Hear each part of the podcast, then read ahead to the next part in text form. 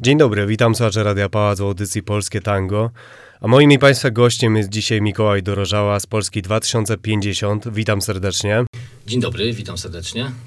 Rtęć, azbest, a nawet składniki gazów bojowych. Takie substancje nielegalnie zakopano w ziemi w okolicach Zgierza. Jak bardzo masowy jest dzisiaj problem tego typu ekologicznych bomb? No, to okazuje się, że tak naprawdę dzięki społecznikom, lokalnym aktywistom, osobom, które od lat są zaangażowane w tego typu tematy, chociażby nasz wolontariusz e, Krzysztof Wojtalik ze Zgierza, który jest jedną z tych osób, która od wielu lat na ten temat mówi, pisze, edukuje. To dzięki niemu mieszkańcy Zgierza dowiedzieli się w dużej części o tym problemie, który tam istnieje.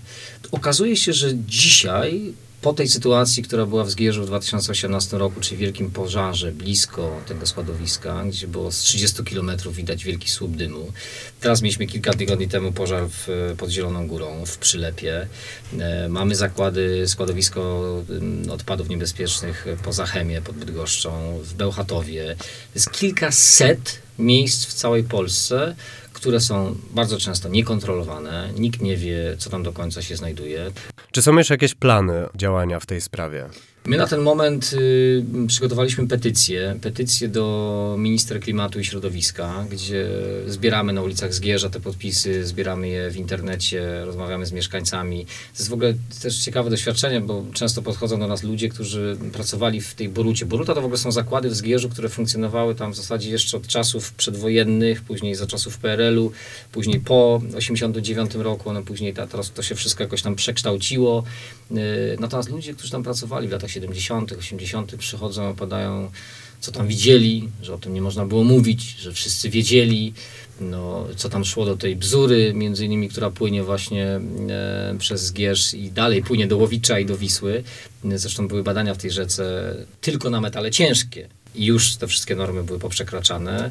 Nie były tam prowadzone badania takie naprawdę specjalistyczne. To, o czym Pan mówi, e, w 2019 roku był, e, jest taki materiał Polsatu, który został przygotowany, taka interwencja, prawie godzinny materiał, gdzie tam już chyba nawet świętej pamięci ta pani redaktor, która tam przyjechała, zrobiła te badania na własny koszt, w ogóle tam te próbki. E, między innymi właśnie Krzysiek, o którym wspomniałem, który wtedy był zaangażowany w ten, w ten projekt, tam ze swoim też kolegą, chyba bodajże jednym z radnych w Oni wylądowali w szpitalu. On o tym opowiadał też, że rozsypała mu się morfologia, miał straszne złe wyniki krwi, temperatura pół metra pod ziemią 100 stopni. Tam jest zakopanych w tej ziemi, szacuje się, ekwiwalent około 200 tysięcy beczek jak informuje RMFFM, łącznie mamy nawet 968 lokacji nazywanych bombami ekologicznymi. Czy to wina wszystkich rządów w Polsce, czy częściowo winę ponoszą za to również gminy? Wie pan co, to jest problem taki generalnie polski problem braku rozwiązań systemowych. Nie? Tu sam samorząd nie jest w stanie sobie poradzić z tym z takim składowiskiem jak Boruta w Zgierzu. I ten problem systemowy jest zaniedbaniem ostatnich 30 lat, a być może nawet dłuższym, bo prawdopodobnie w okresie PRL-u w ogóle tego typu rzeczy były pewnie totalnie zamiatane gdzieś pod dywan. Nikt się tym zupełnie nie przejmował. Dobrze, a jakie rozwiązania systemowe zaproponowałaby Polska 2050, żeby rozwiązać ten problem bomb ekologicznych? No, wie pan, przede wszystkim finansowanie. Yy, ostatni raport NIK-u, który się pojawiał, pojawił się w kwietniu tego roku, w tym, w tym raporcie NIK-u jednym z głównych punktów, który się powtarza, jest to, że samorządy bardzo często mówią, że one nawet, one mają zdiagnozowane, one wiedzą, gdzie jest jakieś tam składowisko, gdzie ono się pojawia, co trzeba zrobić. Są jakieś tam rządowe fundusze, ale one są na tyle małe, że tym samorządom się, ci samorządowcy mówią jasno, to był między innymi przypadek z Lubelszczyzny, yy, że im się nie opłaca w ogóle brać udziału w tych y, wnioskach o dofinansowanie, bo oni nie są w stanie pokryć, nie wiem, 10 czy 15% kosztów, które, które trzeba by było pokryć, na przykład utylizując takie składowisko śmieci. No właśnie, bo rząd broni się tym, że do te dotacje sięgają nawet 80%, czyli po prostu gminy odpowiadają, że ich nie stać nawet na 10%. No wie pan, rząd mówi różne rzeczy, natomiast ja mam raport NIK-u y, przed sobą i w tym raporcie samorządowcy mówią o tym, że, że oni nie podejmują y, tego typu wyzwań, bo, bo im się to nie opłaca, bo nie mają wystarczającego finansowania, więc to jest jakby czarno na białym napisane. Poza tym, y, jak spojrzymy sobie teraz na tą całą sytuację, y, to tak na dobrą sprawę, to jest jasne to, co powiedziałem, że dzisiaj samorząd, tak samo w przypadku Zgierza i województwa łódzkiego czy powiatu zgierskiego, bo to jest w ogóle skomplikowana sytuacja, to był prywatny teren, dzisiaj przeszedł po iluś latach na, na rzecz Skarbu Państwa. Najgorsze w tym wszystkim, wie pan, jest to umywanie rąk. W sensie nikt nie chce wziąć za to odpowiedzialności. Dzisiaj ten teren przeszedł na własność Skarbu Państwa, formalnie zarządza nim powiat. Powiat próbuje to wepchnąć w ręce miasta. Miasto i powiat, czy nawet z województwem, nie są w stanie tego udźwignąć finansowo. Tu niezbędne jest wsparcie finansowe rządu i projektów unijnych. Jeśli my mamy gwarancję, wie pan, najgo, najgorsze jest to, że dzisiaj wychodzą politycy PiSu i robią ten spektakl medialny, że tu Niemcy nam przywożą. Niech pan zobaczy, jaka teraz jest narracja, że Niemcy nam przywozili przez teraz, przez lata odpady i my te niemieckie odpady. Oni wszystko, znaczy, co by się nie wydarzyło, to jest wina Niemców. A przejdźmy teraz do, do pomysłu, który również wiele osób uważa za katastrofę, czyli do budowy CPK. Czy w gronie tych osób jest również pan? Wie pan, no, y, to jest projekt, który jest taką, można powiedzieć, kwintesencją y, polityki PiSu, opartej o najbardziej irracjonalne przesłanki, jakie kiedykolwiek słyszałem. Proszę sobie wyobrazić, że byliśmy w zeszłym roku na takim proteście pod Łodzią w Brzezinach i sam prezydent Duda, bo byliśmy na wiecu prezydenta Dudy, to był pierwszy raz w życiu byłem na, na wiecu PiSu, ciekawe doświadczenie i tam właśnie próbowaliśmy się dopchać do, do pana prezydenta, jakby zwracając mu uwagę na temat tego CPK i co on tak naprawdę o tym myśli. Ja usłyszałem od niego prosto w twarz. On mi powiedział w takich emocjach, że, że Polacy zasługują na swoje lotnisko, żeby nie latać z Berlina. I widzi pan, mówiliśmy o śmieciach, Berlin, tak? Teraz to jest jakaś paranoja.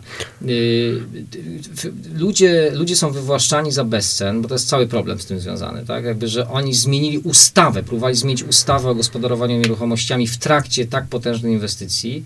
Ludzie się dowiadują z internetu o tym, że mają być wywłaszczeni pod projekt yy, CPK. A czy sama idea budowy większego lotniska w Polsce jest czymś złym? Czy cofnęłoby to nas w rozwoju jako kraj, czy rozwinęło?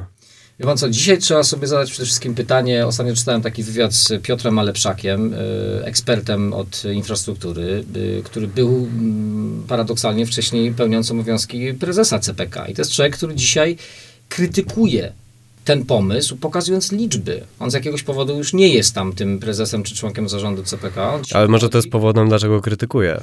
Nie, wie pan, no, to, to, że on krytykuje, to oczywiście bardzo się nie podoba państwu z CPK, no bo, no, no, bo, no bo wiadomo, trudno, żeby miało się podobać. Natomiast on pokazuje wyliczenia, on pokazuje liczby, yy, pokazuje nieopłacalność tego lotniska. No tak, ale pytanie w takim razie, dlaczego był prezesem CPK? Dla mnie, dla mnie ważne jest to, że, że dzisiaj ludzie, którzy tam wcześniej byli, być może się zorientowali w pewnym momencie, nie? Że, to, że to jednak się nie klei, że jakaś idea, no Jacek Bartosiak był pierwszym prezesem CPK, naczelny geopolityk Polski, tak? Więc y, jakaś, jakaś idea w tym wszystkim była, natomiast y, która, na przykład, z którą ja się fundamentalnie nie zgadzam. Tak? Ja, uważam, że, że to CPK jest przejawem takiego właśnie megalomańskiego myślenia PiSu o tej Polsce od morza do morza i dzisiaj pewnie politycy PiSu z panem Horałą na czele budzą się rano i śnią o tym, że teraz Rumuni, y, Bułgarzy, Łotysze, wszyscy będą przyjeżdżać do Baranowa i będą chcieli stamtąd latać do Seulu czy do Tokio. No tak nie będzie. Mamy lotnisko w Modlinie, które, pod którym są potężne grunty. Wie pan, to jest, to jest problem, problem, polityczny, dlatego że lotnisko w Modlinie jest zarządzane przez marszałka województwa mazowieckiego, który nie jest z PiSu. Yy, tamto lotnisko ma perspektywy rozbudowy. Do dzisiaj tam nawet jeszcze jest perspektywa, żeby to lepiej skomunikować z Warszawą. Wybudowano lotnisko w Radomiu.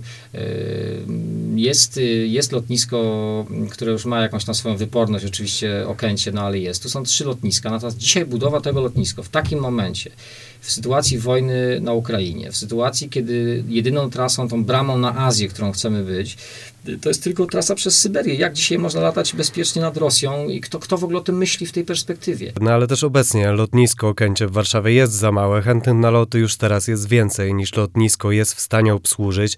E, wiele miejsc też nie możemy pojechać bez przesiadek, bo tak jak pan mówił, musimy jechać do Berlina, więc na papierze sam pomysł nie wydaje się aż tak zły, dlatego że dążyłby w jakimś e, stopniu do rozwoju Polski i mnie też przekonuje na przykład to, że czy w Rzymie, czy w Londynie, to lotniska również są w podobnej odległości od miasta. To u nas jest właśnie dosyć dziwna sytuacja, że wręcz lotnisko Okęcie było dziwniejszym pomysłem niż to Baranowo.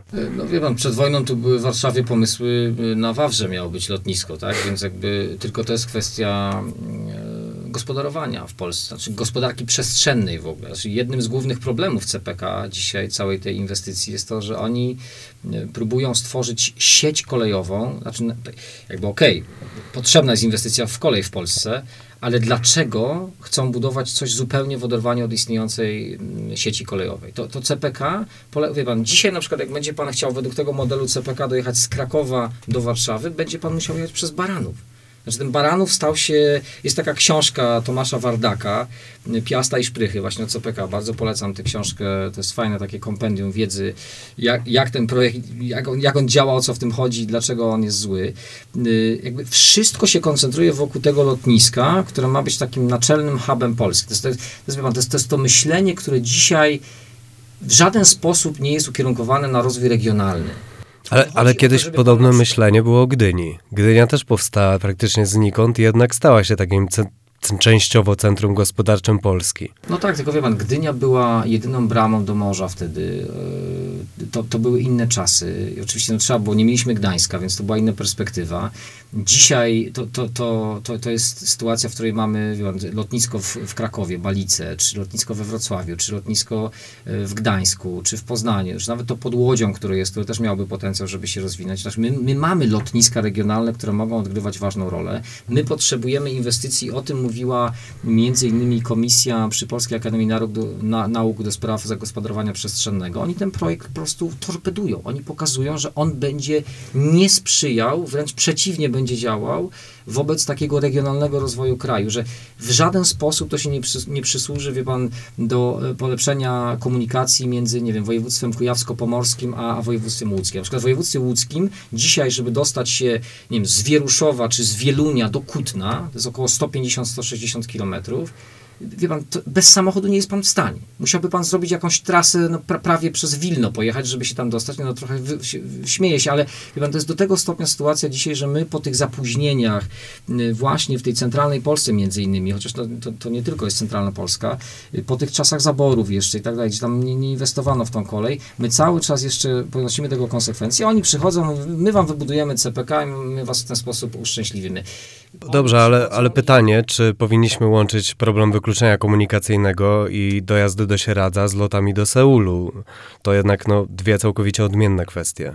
No wie pan, dla, dla mnie najbardziej fundamentalne dzisiaj jest to, że my powinniśmy zacząć od y, dojazdu do Sieradza. Mówię w cudzysłowie Sieradza, no bo to są inne, to jest, to jest Kutno, nie wiem, to jest Łowicz, to jest Wieluń, to jest Pajęczno, y, to jest Wiel, to akurat y, mówię o miastach w województwie łódzkim, czy Poddębice, czy, czy Łęczyca, ale są też inne miasta w Polsce, właśnie te mniejsze miasta, które mają po 20, 30, 40, 50 tysięcy mieszkańców.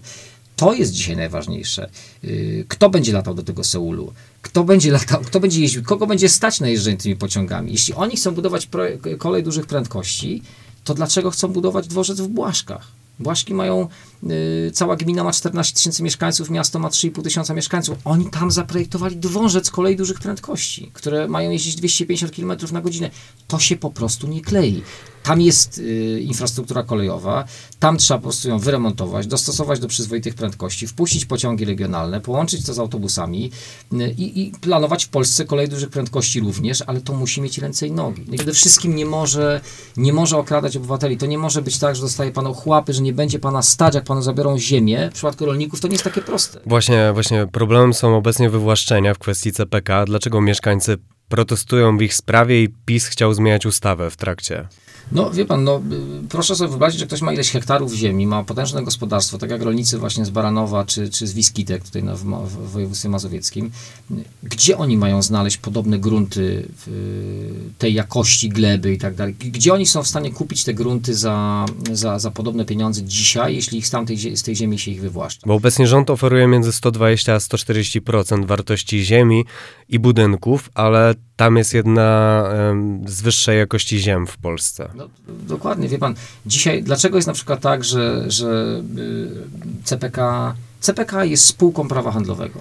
To nie jest instytucja, to nie jest na przykład Generalna Dyrekcja Dróg Krajowych i Autostrad, to jest spółka prawa handlowego, która kupuje ziemię w różnych miejscach w Polsce. Ja bywałem na tych posiedzeniach e, specjalnego takiego zespołu parlamentarnego w Sejmie, gdzie byli też zapraszani przedstawiciele strony społecznej. Pytaliśmy, eksperci o to pytali, politycy o to pytali, my pytaliśmy jako strona społeczna, gdzie są te dane, dlaczego oni nie chcą upublicznić, gdzie oni konkretnie kupują ziemię. Nam nie chodzi o dane ludzi, którzy sprzedają, ale gdzie oni kupują i za ile ziemi. Bo chodzą różne plotki, mówi się o tym, że nawet CPK kupuje ziemię gdzieś pod Warszawą w najdroższych gminach. Dlaczego jest tak, że nie, w gminie Wiskitki ktoś dostaje za metr parę złotych, a kilka kilometrów dalej dostaje kilkaset złotych. Y, nie ma tutaj transparentności. To powinno być przejrzyste. Ludzie powinni mieć y, zaufanie do państwa. To, to jest podstawowy problem dzisiaj. I wie pan, te 120% wie pan co, proszę sobie wyobrazić tak, ma pan dom, wybudował pan dom, to jest sytuacja paru osób, które ja osobiście znam, które wzięły kredyty, wybudowali dom za 300 tysięcy złotych. Ten dom stoi od pół roku. Dzisiaj dowiadują się, że będą wywłaszczani pod y, projekt CPK. Proszę zobaczyć, jak wygląda dzisiaj cena materiałów. W ciągu roku, dwóch, tak na dobrą sprawę, jeśli mówimy na przykład o cenach drewna, to są jakieś kosmiczne ilości. Dom, który pan postawił za 300 tysięcy 3 lata temu, dzisiaj by pan pewnie musiał wydać 400 tysięcy. Do tego dochodzi inflacja. Y, do tego dochodzi w ogóle relokacja swojego interesu życiowego. Te 20% to, to będzie pan w plecy. Czyli jaki jest plan Polski 2050 w sprawie CPK, jeżeli bylibyście w koalicji rządzącej? My, wie pan co, przy, przygotowaliśmy taki dokument w ogóle, którego ja też jestem współautorem, y, to się nazywa CPK pod lupą, y, gdzie odrzucamy w ogóle pomysł tego lotniska. Czy to, to, to, jest, to jest zupełnie niepotrzebne. To jest, y, ja jeszcze raz powtarzam, jakby te lotniska, które dzisiaj funkcjonują, one potrzebują inwestycji, one potrzebują rozwoju. Modlin jest miejscem, które może się rozwijać, tam jest dużo ziemi, niskiej klasy ziemi, tam można budować.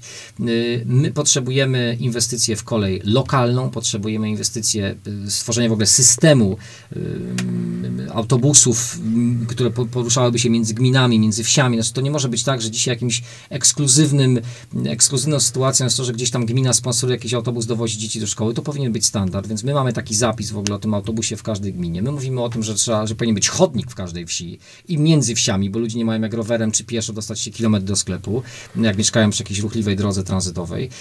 My mówimy o tym, że kolej dużej prędkości to jest coś, co jest Polsce potrzebne ale sposób tego zaprojektowania to trzeba usiąść do stołu i to wszystko jeszcze raz przemyśleć. Niestety oni stworzyli projekt, który ma być znowu efektowny, to ma być, wie pan, wielkie otwarcie, wielkie projekty, wydawane są ogromne pieniądze na to. Tam pracuje 500 osób w tej spółce CPK dzisiaj. Oni jeszcze pół metra torów nie wybudowali. Mówi się o tym, że średnia pensja to jest 14 tysięcy tam w tej spółce. To są ogromne pieniądze, potężne jakieś umowy, które oni podpisują, bez fundamentalnego braku takiego zaufania społecznego do tego, co oni robią. Tu jest problem. Komunikacyjnie polegli na 100%. Ja byłem na kilku takich spotkaniach, byłem na kilkunastu protestach w całej Polsce, jeździliśmy, byłem na Lubelszczyźnie, na Śląsku, w Wielkopolsce, na Mazowszu, u nas w Łódzkiem. E, I, I wie pan, nie ma tego konsensusu. Oni, my się dowiadywaliśmy z internetu o tym, że w ogóle coś jest. Y, natomiast czy my chcemy jakby funkcjonować tak, jak funkcjonowaliśmy na początku XX wieku, czy jednak chcemy się rozwijać w takim kierunku, żeby też nasi obywatele przy okazji jakoś na tym skorzystali. To lotnisko dla mnie, ono się nie broni. Y, przede wszystkim finansowo i to jest jakby rzecz, która, którą, za którą PiS musi ponieść odpowiedzialność. Mam nadzieję, że poniesie. Bardzo dziękuję. Moim i Państwa gościem był dzisiaj Mikołaj Dorożała z Polski 2050. Dziękuję bardzo. Bardzo dziękuję. Słuchali Państwo audycji Polskie Tango. Ja nazywam się Wojciech Mulik. Dziękuję za uwagę i do usłyszenia.